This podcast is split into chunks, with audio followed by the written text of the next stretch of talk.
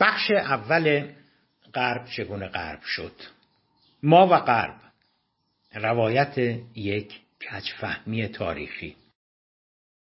حکایت ما و غرب را با اندکی تسامح می‌توان در زمره روابط عشق و نفرت طبقه بندی کرد. از یک سو سرشار از عشق و علاقه است و از سوی دیگر آکنده از نفرت و انزجار. بخش عشق و علاقهش متوجه آن قسمت از رفتارها و هنجارهای اجتماعی ما می شود که کم و بیش الگو برداری شده و برگرفته از غرب است و بخش نفرت آن شامل بغض و کینه عمیق سیاسی است که به شکل منظم نسبت به غرب ابراز می کنیم. از یک سو بسیاری از هنجارهای رفتاری ما الهام گرفته و متأثر از نرمها و هنجارهای غربی است و از سوی دیگر انکار و نفی غرب گفتمان رسمی سیاسی و اجتماعیمان را تشکیل می دهد و این همان رابطه عشق و نفرت است که به آن اشاره داشتیم. در حقیقت سخنی به گذاف نرفته اگر گفته شود که در کنار تشیع و فرهنگ ایرانی یعنی زبان فارسی، تاریخ، ادبیات و تمدنمان عنصر سومی که ایرانی بودن ما را می‌سازد آن چیزی است که از غرب گرفته ایم با این همه مخالفت و نفی غرب بخش قابل توجهی از گفتمان سیاسی ما را می‌سازد. هرچند در رابطه طولانی ما با غرب نفرت و انکار غرب عنصری تازه وارد به حساب می آید. سابقه آشنایی امروزی ما با غرب به اوایل قرن نوزدهم و روی کار آمدن قاجارها می‌رسد. یعنی دیویست سال پیش. البته قبل از آن هم میان ما و آنچه امروزه غرب یا اروپا را تشکیل می‌دهد ارتباط وجود داشت. ولی ماهیت روابطی که از قرن نوزدهم شکل گرفت با ارتباطاتی که در گذشته ها میان ما و مغرب زمین وجود داشت از اساس متفاوت است. در گذشته دور مراودات از نوع ارتباط میان حوزه های تمدنی نسبتاً برابر بود. گاهی ما نیرومندتر ظاهر می شدیم و گاهی قدرت های غربی. به علاوه حجم ارتباطات فیما بین چندان گسترده نبود. دست کم تا دوران به روی کار آمدن صفویه در قرن شانزدهم میلادی کم و بیش وضعیتی متعادل میان ما و غربی ها برقرار بود. اما از اواخر این قرن آن توازن برهم خورد. غرب با سرعتی حیرت انگیز رو به ترقی گذارد و در مقابل ما با همان سرعت رو به افول. صعود و نزولی که علا رقم تأثیرات گسترده آن بر ایران کمتر به آن پرداخته ایم. در طی دو قرن بعدی پیشرفت غرب و متقابلا در جا زدن ما کامل شد. حاصل بود که وقتی ما و غرب مجددا در قرن نوزدهم با یکدیگر ملاقات کردیم آنان در اوج پیشرفت و قدرت بودند و ما در اوج عقب و ناتوانی. ما در قرن نوزدهم با تمدنی به نام غرب آشنا شدیم که هیچ بخشی از آن با جامعه ایران آن روز سنخیت و شباهت نداشت. ما با غربی آشنا می شدیم که پس از رونسانس، روشنگری، خردگرایی، انقلاب صنعتی و مدرنیته در اوج بالندگی اقتدار و پیشرفت به سر می برد حالان که ما در اوج انحطاط و درماندگی بودیم. حاصل آن آشنایی مجدد از ابتدا روشن بود. سلطه غربی ها بر ما. اگرچه تنها پیامد این آشنایی دوباره سلطه و چیرگی غربی ها می بود اما اتفاقات دیگری هم این وسط اتفاق افتاد. اتفاق تاریخی و مهم دیگری که آشنایی ما با غرب به آن رقم زد آگاهی یافتن ما ایرانیان از عقب ماندگیمان بود. این آگاهی به طب نه یک شبه که در روندی تدریجی شکل گرفت. به طب اخشار و لایه هایی که ارتباطات و آشنایی های بیشتری با اروپا پیدا می کردن بیشتر متوجه عقب ماندگی جامعه ایران شدند. ایرانیان که به اروپا سفر می به فاصله چند روز در میافتند که چه شکاف عمیق و در عین حال هولناکی میان جامعه آنان و اروپا به وجود آمده است. آنان در اروپا مردمانی را می‌دیدند که هیچ جنبه ای از زندگیشان با جامعه ایران شباهت نداشت.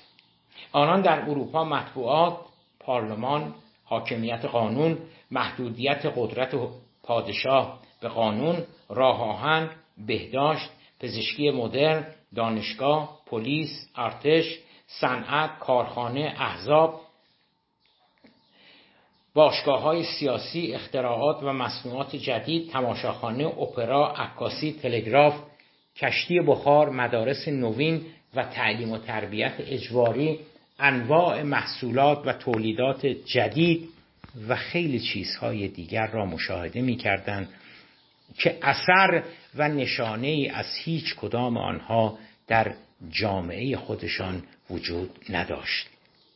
به راحتی می‌توان حدس زد که اجداد قرن نوزدهمی ما در مواجهه با پیشرفت ترقی و مدرنیته اروپا از یک سو و عقب ماندگی جامعه ایران از سوی دیگر کدام یک را ترجیح می‌دادند؟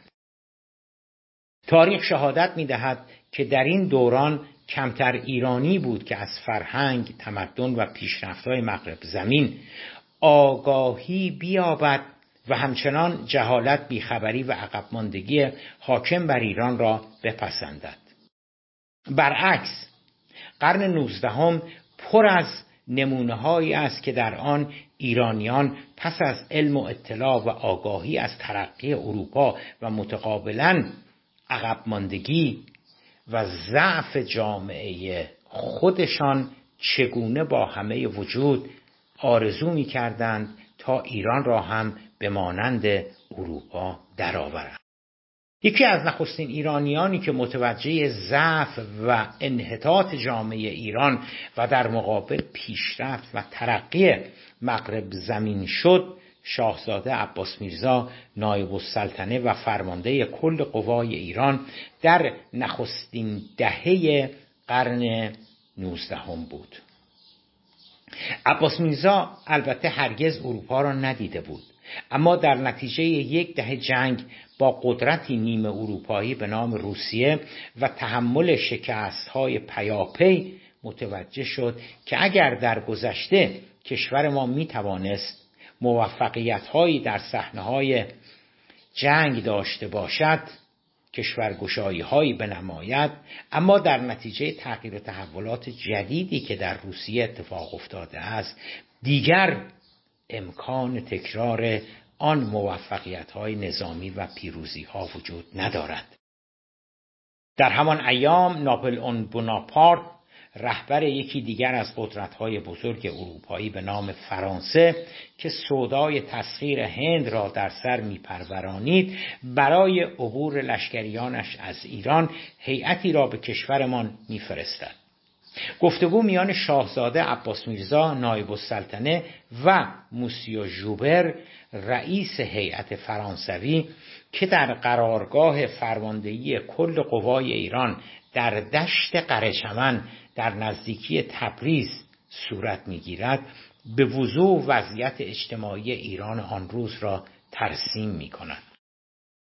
فرمانده کل قوای ایران که پس از یک دهه جنگ با روسیه جز شکست پشت شکست دستاورد دیگری نداشته با حسرت و ناامیدی از نماینده ناپل اون بوناپارت می‌پرسد نقل قول نمی‌دانم این قدرتی که شما اروپایی ها را بر ما مسلط کرده است چیست و موجب ضعف ما و ترقی شما چه؟ شما در قشون جنگیدن و فتح کردن و به کار بردن تمام قوای عقلیه متبهرید.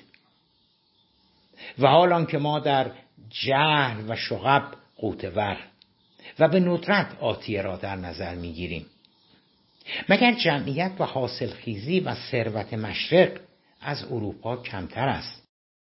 یا آفتاب که قبل از رسیدن به شما به ما میتابد تأثیرات مفیدش در سر ما کمتر از سر شماست؟ یا خدایی که مراهمش بر جمیع ذرات عالم یکسان است خواسته شما را بر ما برتری دهد؟ گمان نمی کنم گمان نمی کنم اجنبی حرف بزن. بگو من چگونه باید ایرانیان را هوشیار نمایم. عباس میرزا البته تنها ایرانی نبود که متوجه شکاف عمیق میان ما و مغرب زمینی ها شده بود. جلوتر از او قائم مقام ها و بعد از او مرحوم میرزا تقیخان امیر کبیر هم عمق این فاصله را دریافته بودند. و از نظر آنان چه باید کرد یا راه حل و طریق برون رفت از آن وضعیت یکسان بود. سرمشق گرفتن از غرب برای پیشرفت عباس میرزا پس از پایان جنگ به سرعت دست به کار شد و شماری از محصلین ایرانی را برای آشنایی با علوم و فنون جدید راهی اروپا کرد. و علاوه کوشید در حوزه حکومتیش در تبریز اصلاحاتی به سبک اروپایی ها به وجود آورد. سالها بعد امیرکبیر همان گام ها را در ابعادی به مراتب عمیقتر دنبال کرد. با گسترده تر شدن حجم ارتباطات با اروپا و افزایش قابل توجه شمار ایرانیانی که به عنوان بازرگان، محصل، دیپلمات، جهانگرد و مهاجر در نیمه دوم قرن نوزدهم به اروپا سفر می به طور منظم بر تعداد کسانی که متوجه شکاف میان ما و غرب شدند و در نتیجه به دنبال تغییر و تحول و اصلاحات رفتن افزوده می‌شد. میرزا ملکم خان نازم الدوله، میرزا حسین خان سپه سالار، سنی الدوله، مشیر الدوله، معتمن الملک و بسیاری از رجال تحصیل کرده و آگاهتر قاجار ضرورت اصلاحات را دریافته بودند. فکر تغییر و اندیشه ترقی رفته رفته از دایره رجال و نخبگان سیاسی قاجار فراتر رفت و بسیاری از شخصیت های فرهیخته جامعه ایران را که به منورالفکر مشهور بودند در بر گرفت.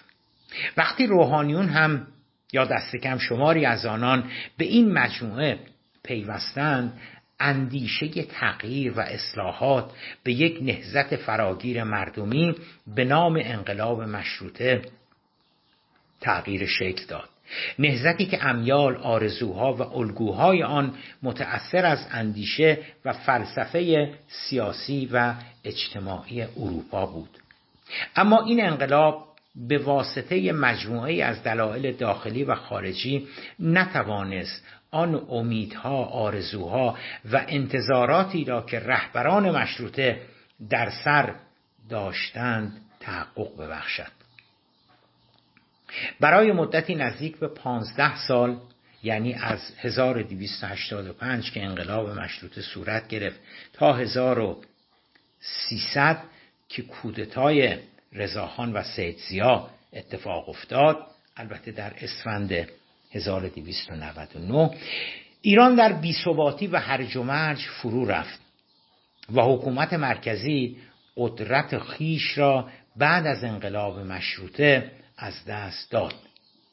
جنگ جهانی اول در فاصله 1293 الی 297 هجری شمسی و اشغال خاک ایران توسط دول متخاصم یعنی امپراتوری عثمانی روسیه و انگلستان شرایط عمومی کشور را از بد به هولناک تبدیل کرد.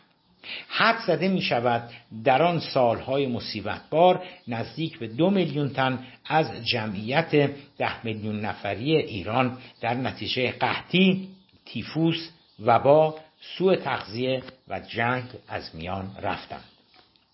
به علاوه ضعف حکومت مرکزی باعث شد بخشهایی از کشور یا رسما جدا شوند یا به صورت خودمختار درآیند در شمال نهضت جنگل به رهبری میرزا کوچیک جمهوری سوسیالیستی گیلان را تأسیس کرد و با دولت مرکزی وارد جنگ شده بود.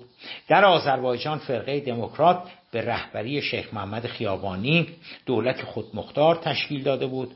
کردستان به رهبری اسماعیل آقا سیمتقو یا سیمکو و خوزستان به رهبری شیخ غزل و اشایر عرب عملا از ایران جدا شده بودند. همین وضعیت در سیستان و بلوچستان نیز قابل مشاهده بود. به این سیاهه باید خراسان به رهبری کلونل محمد تقیخان پسیان و مناطق جنوب کشور را هم افزود جایی که در آن یک دوجین قبایل و اشایر بزرگ و کوچک قلمرو خیش را به صورت خودمختار درآورده بودند. در چنین وضعیتی که ثبات و امنیت به طور کامل از کشور رخت بربسته چرخ اقتصاد به طور کامل به توقف درآمده و اساسا آینده ایران در ابهام قرار گرفته بود آرا و اندیشه های اصلاح طلبانه و امیدها و آرزوهای ترقی خواهانه طبعا جای چندانی برای عرضه نداشت. جملگی نخبگان سیاسی کشور به این اتفاق نظر رسیده بودند که قبل از اجرای هر اندیشه ترقی خواهانه اساسا مملکتی باید وجود داشته باشد.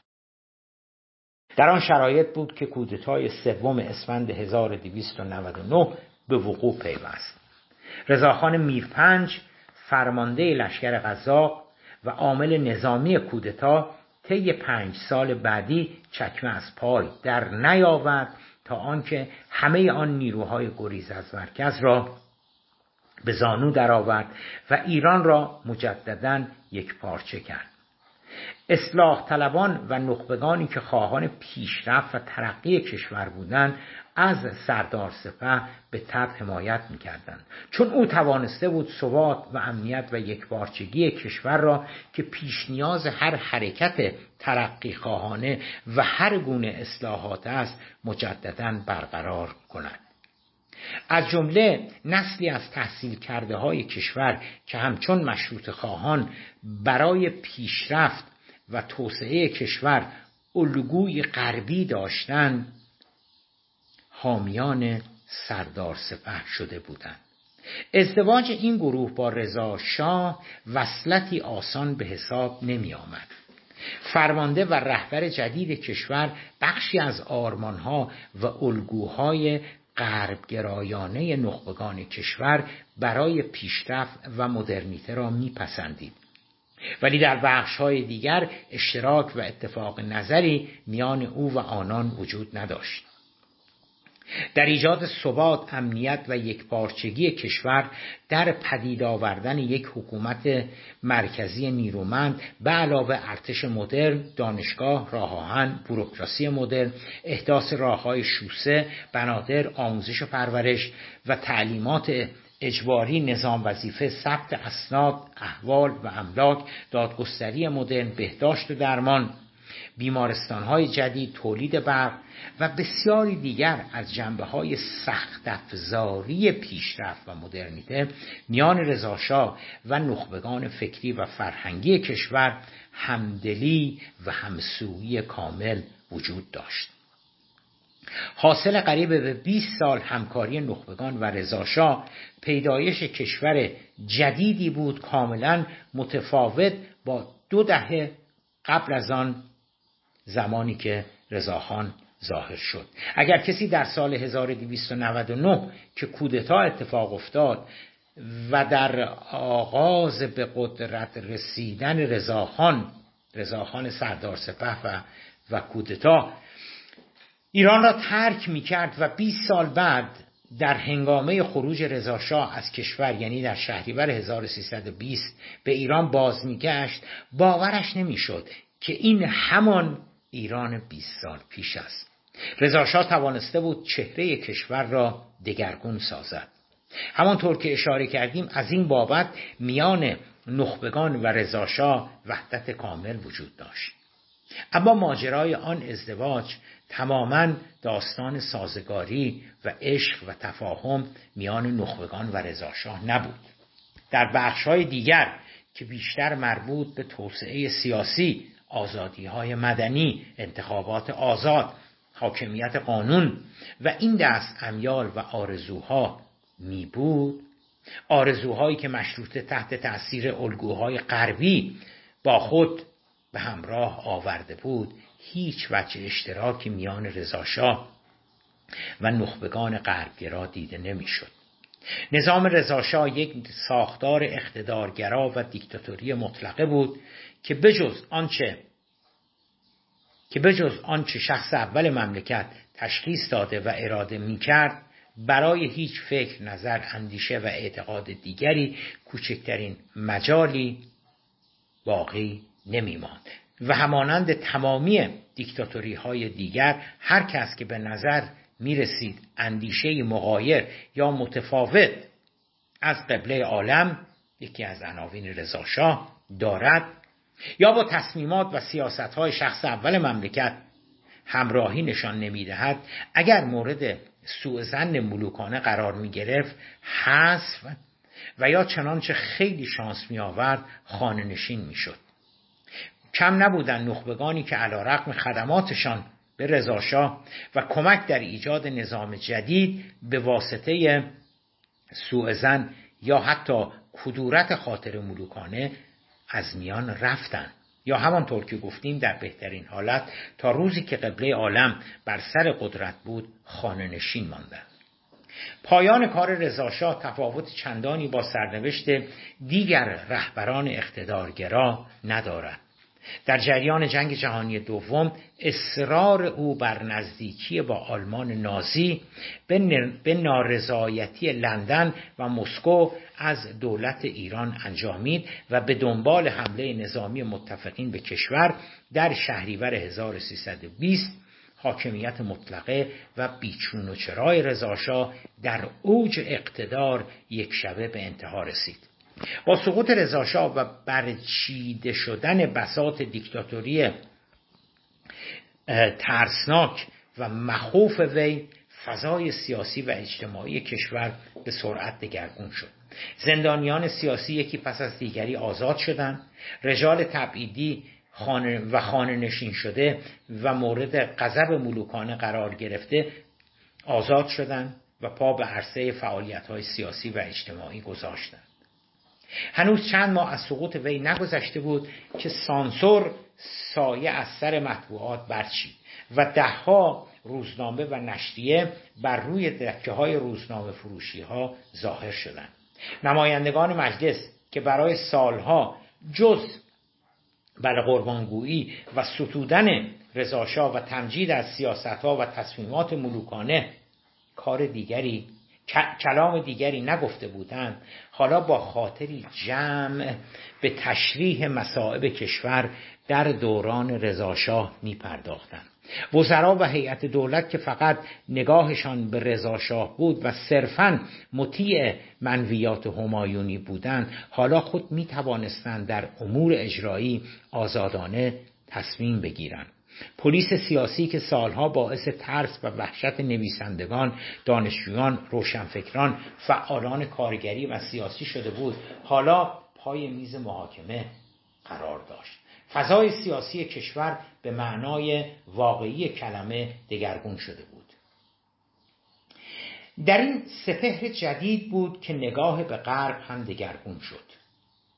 همان گونه که پیشتر دیدیم از اوایل قرن نوزدهم ایرانیان با نگاهی بسیار مثبت به غرب پیدا کرده بودند. فرنگ برای نخبگان روشنفکران و مسلحان ایرانی مرجع تقلید و موضوع ستایش تلقی می‌شد. و در نهضت مشروطه شاهد اوج شیفتگی جامعه نسبت به غرب بودیم. علا رقم آنکه مشروطه نتوانست به ایجاد حکومت قانون در ایران منتهی شود و با وجود همه سرخوردگی های عصر بعد از این انقلاب نگاه به غرب همچنان مثبت باقی ماند. در دوران رضاشاه نیز این خوشبینی نسبت به فرهنگ تمدن و تاریخ مغرب زمین و الگوها و هنجارهای سیاسی آن در قالب پارادایم نظام لیبرال دموکراسی یا پارلمانتریزم همچنان ادامه پیدا کرد.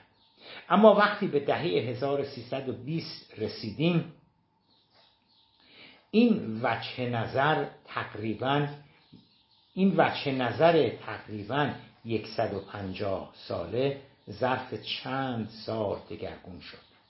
غرب دیگر نه تنها برای نخبگان فکری نویسندگان اصلاح طلبان روشنفکران و فعالان سیاسی سرمشق نبود بلکه از آن جایگاه رفیع به زیر کشیده شد و در وضعیتی قرار گرفت که امروزه قرار دارد.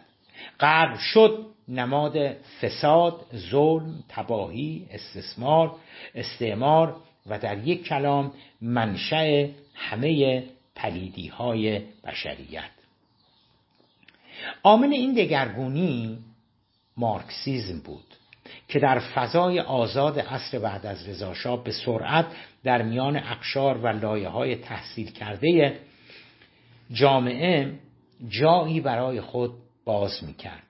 علا رقم این واقعیت که جامعه ایران در سال 1320 به مراتب از جامعه ایران امروز سنتی تر و مذهبی تر می بود درک آن که این دگرگونی در میان اقشار و لایه های تحصیل کرده و فعالان سیاسی چگونه توانست با آن سرعت و موفقیت روی دهد چندان پیچیده نیست. منتها ورود جدی به این بحث در ورای موضوع کار ما قرار می گیرد مخاطبانی که علاقمند به این مبحث هستند باید به آثاری که در خصوص ایران عصر بعد از رضاشاه نوشته شده مراجعه کنند.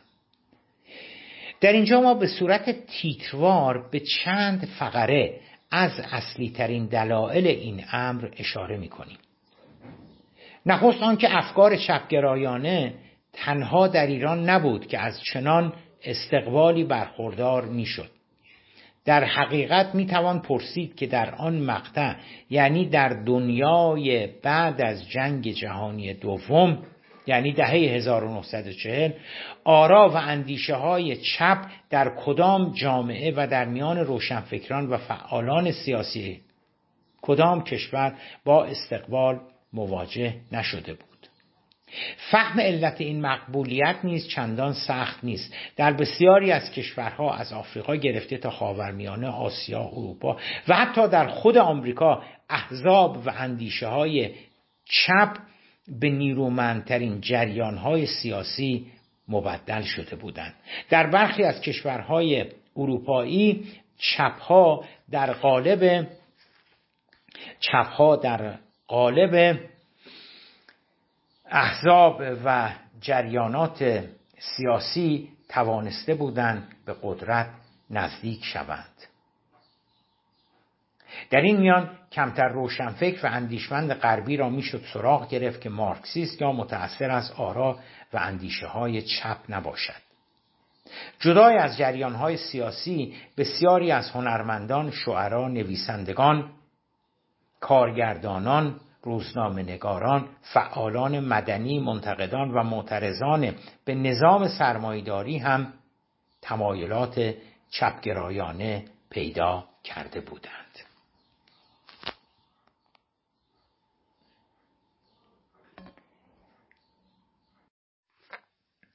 در برخی از کشورهای اروپایی چپها در قالب احزاب سوسیالیست و یا کمونیست توانستند تا مرز پیروزی و رسیدن به قدرت از طریق انتخابات عمومی پیشروی کنند.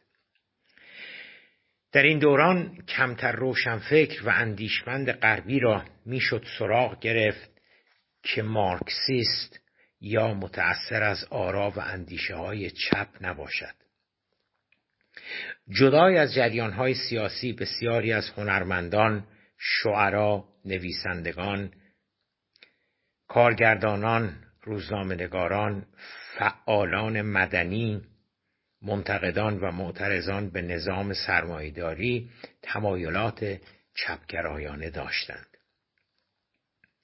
در ایران هم وضعیت این گونه بود.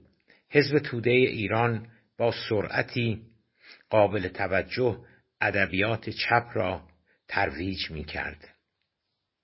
رهبری حزب از شماری از سرشناسترین زندانیان سیاسی کشور در دوران رضاشاه تشکیل می شد. گروهی از آنها مبارزان قدیمیتر و فعالان چپ در مقطع مشروطه و بعد از آن بودند که در دوران رضاشاه به تبعید رفتند و یا مجبور به سکوت شدند.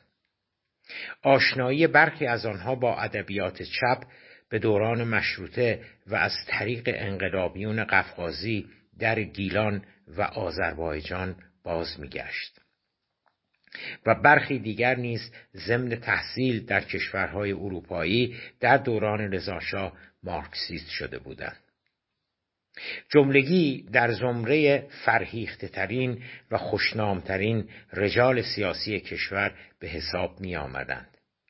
همانند احزاب چپ در سایر کشورها در ایران هم حزب توده به سرعت توانست در میان اخشار و لایه های تحصیل کرده روشنفکران دانشجویان فعالان کارگری زنان هنرمندان نویسندگان و اقلیت های قومی نفوذ کند و از گسترش کم نظیری برخوردار شود.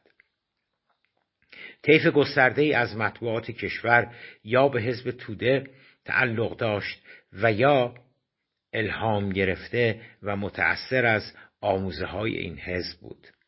در نخستین انتخابات آزاد بعد از سقوط رضاشاه در سال 1321 هشت تن از نامزدهای حزب توده از تبریز، اصفهان، گیلان و تهران به مجلس معروف و تاریخی چهاردهم راه یافتند و در آن مجلس هشتاد نفری فراکسیون, فراکسیون با نفوذی را تشکیل دادند. محبوبیت حزب در میان اقشار و لایه های تحصیل کرده جامعه سبب شد تا در سال 1325 احمد قوام السلطنه چهره برجسته سیاسی آن دوران سه تن از رهبران تودهی را وارد کابینهاش کند. قدرت یافتن حزب در تمامی دهه 1320 ادامه داشت و در جریان ملی شدن نفت و استقرار دولت مرحوم دکتر محمد مصدق در اوائل دهه 1330 حزب توده تبدیل به نیرومندترین متشکلترین و سازمان یافته ترین جریانات سیاسی کشور شده بود. افزون بر اخشار و لایه اجتماعی که پیشتر به آنها اشاره کردیم حزب همچنین توانسته بود برخی از نخبگان ارامنه و در نهایت صدها تن از افسران نظامی و انتظامی جوان و اهل مطالعه را نیز به صفوف خود بکشاند. آخر عاقبت کار حزب توده چندان به کار ما در اینجا مربوط نمی شود. بعد از کودتای 28 مرداد در سال 1332 صدها تن از رهبران و کادرهای حزبی گرفتار شدند.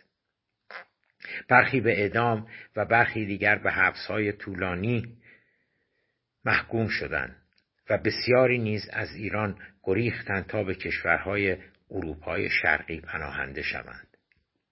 آنچه بیشتر به کار ما میآید جهانبینی جدیدی است که توسط حزب توده در دهه 1320 در ایران رواج یافت.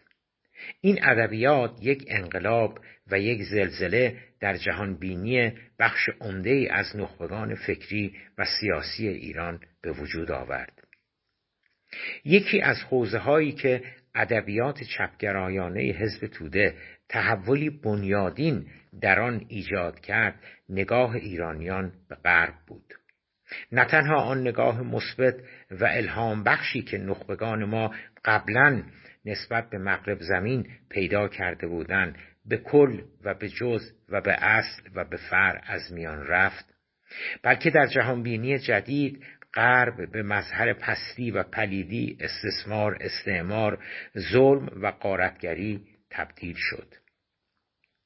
غرب دیگر نه تنها هیچ نکته مثبت و ارزشمندی برای نخبگان ایرانی نداشت که برعکس عامل توسعه نیافتگی و عقب ماندگی ما و دیگر کشورهای جهان سوم در آفریقا، آسیا و آمریکای لاتین هم بود.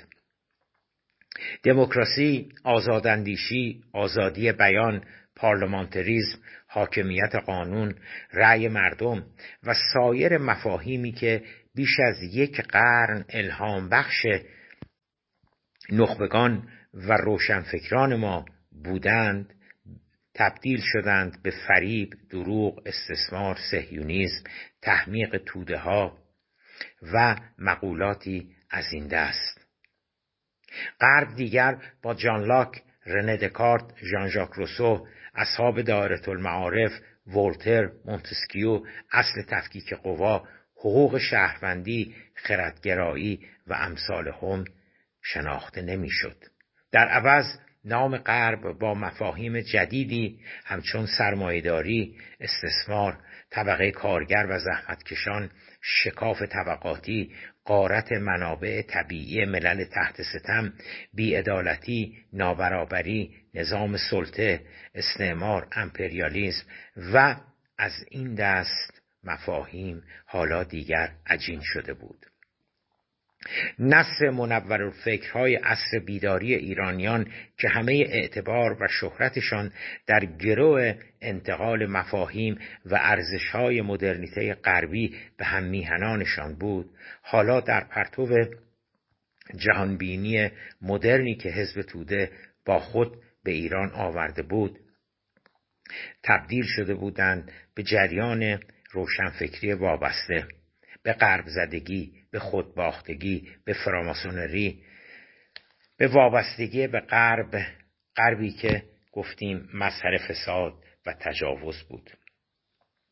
میرزا ملکم خان نازم میرزا ملکم خان نازم الدوله مستشار الدوله معتمن ملک پیرنیا محمد علی فروغی و سید حسن تقیزاده که سراپا احترام نسبت به غرب تمدن و اومانیزم آن بودند جای خود را به نسل دکتر تقی عرانی، نوردین کیانوری، احسان تبری، محمد بهآزین، سیاوش کسرایی، خسرو روزبه، جلال آل احمد و بعدها دکتر علی شریعتی داد. کسانی که جز پستی رزالت و تجاوز چیز دیگری در غرب نمی‌دیدند. می‌رسیم به دشوارترین پرسش کارمان آن غرب ستیزی که در دهه 1320 توسط جریان مارکسیستی در ایران متولد شد چگونه است که توانسته هفتاد سال دوام یابد و تا امروز بدل به اصلی ترین و مهمترین گفتمان ایران اسلامی شود؟ چرا با وجود افول جهانی مارکسیزم در طی این هفتاد سال غرب ستیزی همچنان در جامعه ما نیرومند است. چرا برخلاف جوامع دیگر که در آنها نیز همچون ایران دهه 1320 گفتمان چپ متولد شد اما در هفتاد سال بعدی به تدریج رو به زوال رفت در ایران این تحول اتفاق نیفتاد. چرا در ایران همچنان ادبیات چپگرایانه ضد غربی دست کم برای جناح حاکمیت گفتمان مسلط به حساب می آید. این پرسش که چرا غرب ستیزی در ایران در ایران امروز گفتمان حاکم است کمتر مورد توجه و دقدقه نویسندگان دانشگاهیان و نخبگان فکری ما قرار گرفته است در تاریخ معاصر ما چه قبل و چه بعد از انقلاب فرض بر این بوده که این گونه باید باشد. یعنی دشمنی و ضدیت با غرب هنجاری بدیهی است. بنابراین نشان داده می‌شد و می شود که غرب و تمدن آن چقدر فاسد پوچ بیمحتوا زورگو و تجاوزگر است. به تب وقتی تمدنی تا این حد فاسد باشد که جز قارت مردمان دیگر هنری نداشته باشد نفی و دشمنی با آن امری اخلاقی منطقی و در عین حال انقلابی و رادیکال هم محسوب می شود صدها کتاب مقاله و رساله علیه غرب در ایران منتشر شده است و در نشستها همایشها و کنفرانس های داخلی و بین المللی اهم از علمی، تاریخی، سیاسی یا مذهبی جز محکومیت و افشای رزالت غرب حرف و حدیث دیگری دهها سال است که در ایران مطرح نبوده. این پرسش که اساسا ذات غرب در عالم واقعیت چگونه است و آیا غرب به راستی آنگونه است که ما تصور می کنیم و برای خودمان ساخته و پرداخته ایم کمتر در ایران مطرح شده است. اگر هم به اندیشمند و متفکری غربی می پرداختیم به احتمال قریب به یقین آن متفکر یک منتقد غرب بوده. محبوبیت بسیاری از نویسندگان و روشنفکران منتقد غرب در ایران از همین روز. ما از پیش فرض گرفته ایم که غرب همان است که حزب توده هفتاد سال پیش برایمان تعریف نمود. و در طی این هفت هفتاد سال منظما بر آن باور افزوده ایم در این حال اینها توصیف وضع موجود است و کمکی به رسیدن به پاسخ به سوال ما نمی کند. یعنی صرفا می‌گوید که ما هفتاد سال است نتوانستیم فراتر از جهانبینی مارکسیستی که حزب توده هفتاد سال پیش برایمان ساخته و پرداخته است جلوتر برویم اما چرا چرا بسیاری از جوامع دیگر موفق شدند از آن پوسته و از آن جهانبینی که در زمان خودش مدرن و مترقی بود از آن گفتمانی که مارکسیزم هفتاد سال پیش ساخته بود خارج شوند. ولی ما همچنان بعد از گذشت هفتاد سال همچنان در آن فضا تنفس می‌کنیم. و این پرسش که چرا ما همچنان اسیر و محصور نگاه هفتاد سال پیش مارکسیستا به غرب هستیم پرسش محوری است که سعی شده خیلی به اجمال و تا سرحد امکان کوتاه به آن در ادامه این فصل بپردازیم. اگر موضوع را اینگونه طرح کنیم دیگر پرسش از آن نیست که ذات غرب چگونه است. این پرسش بعدی ما می شود پرسش ابتدایی تران است که چرا ما هفتاد سال است که در یک روایت از پرسش ابتدایی تران است که چرا ما هفتاد سال است که یک روایت از غرب را فرض و مسلم گرفته ایم و تنها هنرمان تکرار و تکرار و باز هم تکرار همان قرائت هفتاد سال پیش است. پرسش از ذات هر پدیده ای از جمله غرب و تلاش در فهم و تبیین آن زمانی به وجود می آید که ما بتوانیم نسبت به دانش فعلی و مفروضات موجود خود شک کنیم.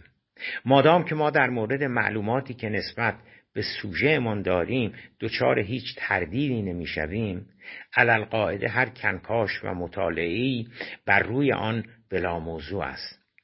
حکایت ما و غرب هم عینا همین گونه است. هفتاد سال است که فهم ما از غرب و از تاریخ فرهنگ و تمدن آن در پارادایم محدود یکسویه اشتباه و مغرزانهای که هفتاد سال پیش نگاه مارکسیستی حزب توده برای ما ساخته و پرداخته خلاصه می شود. و صرفا در این هفتاد سال همانطور که گفتیم بر آن افزوده ایم. بنابراین پرسش اصلی آن است که چرا ما هفتاد سال است که به یک روایت کج و غلط از غرب بسنده کردیم و علا رقم آنکه در این مدت حجم ارتباطات ما با غرب هفتاد برابر شده اما همچنان به همان دنیای محدود معیوب و ایدئولوژی زده چسبیده ایم و پیرامون آن هیچ ابهام و تردیدی برایمان به وجود نیامده است.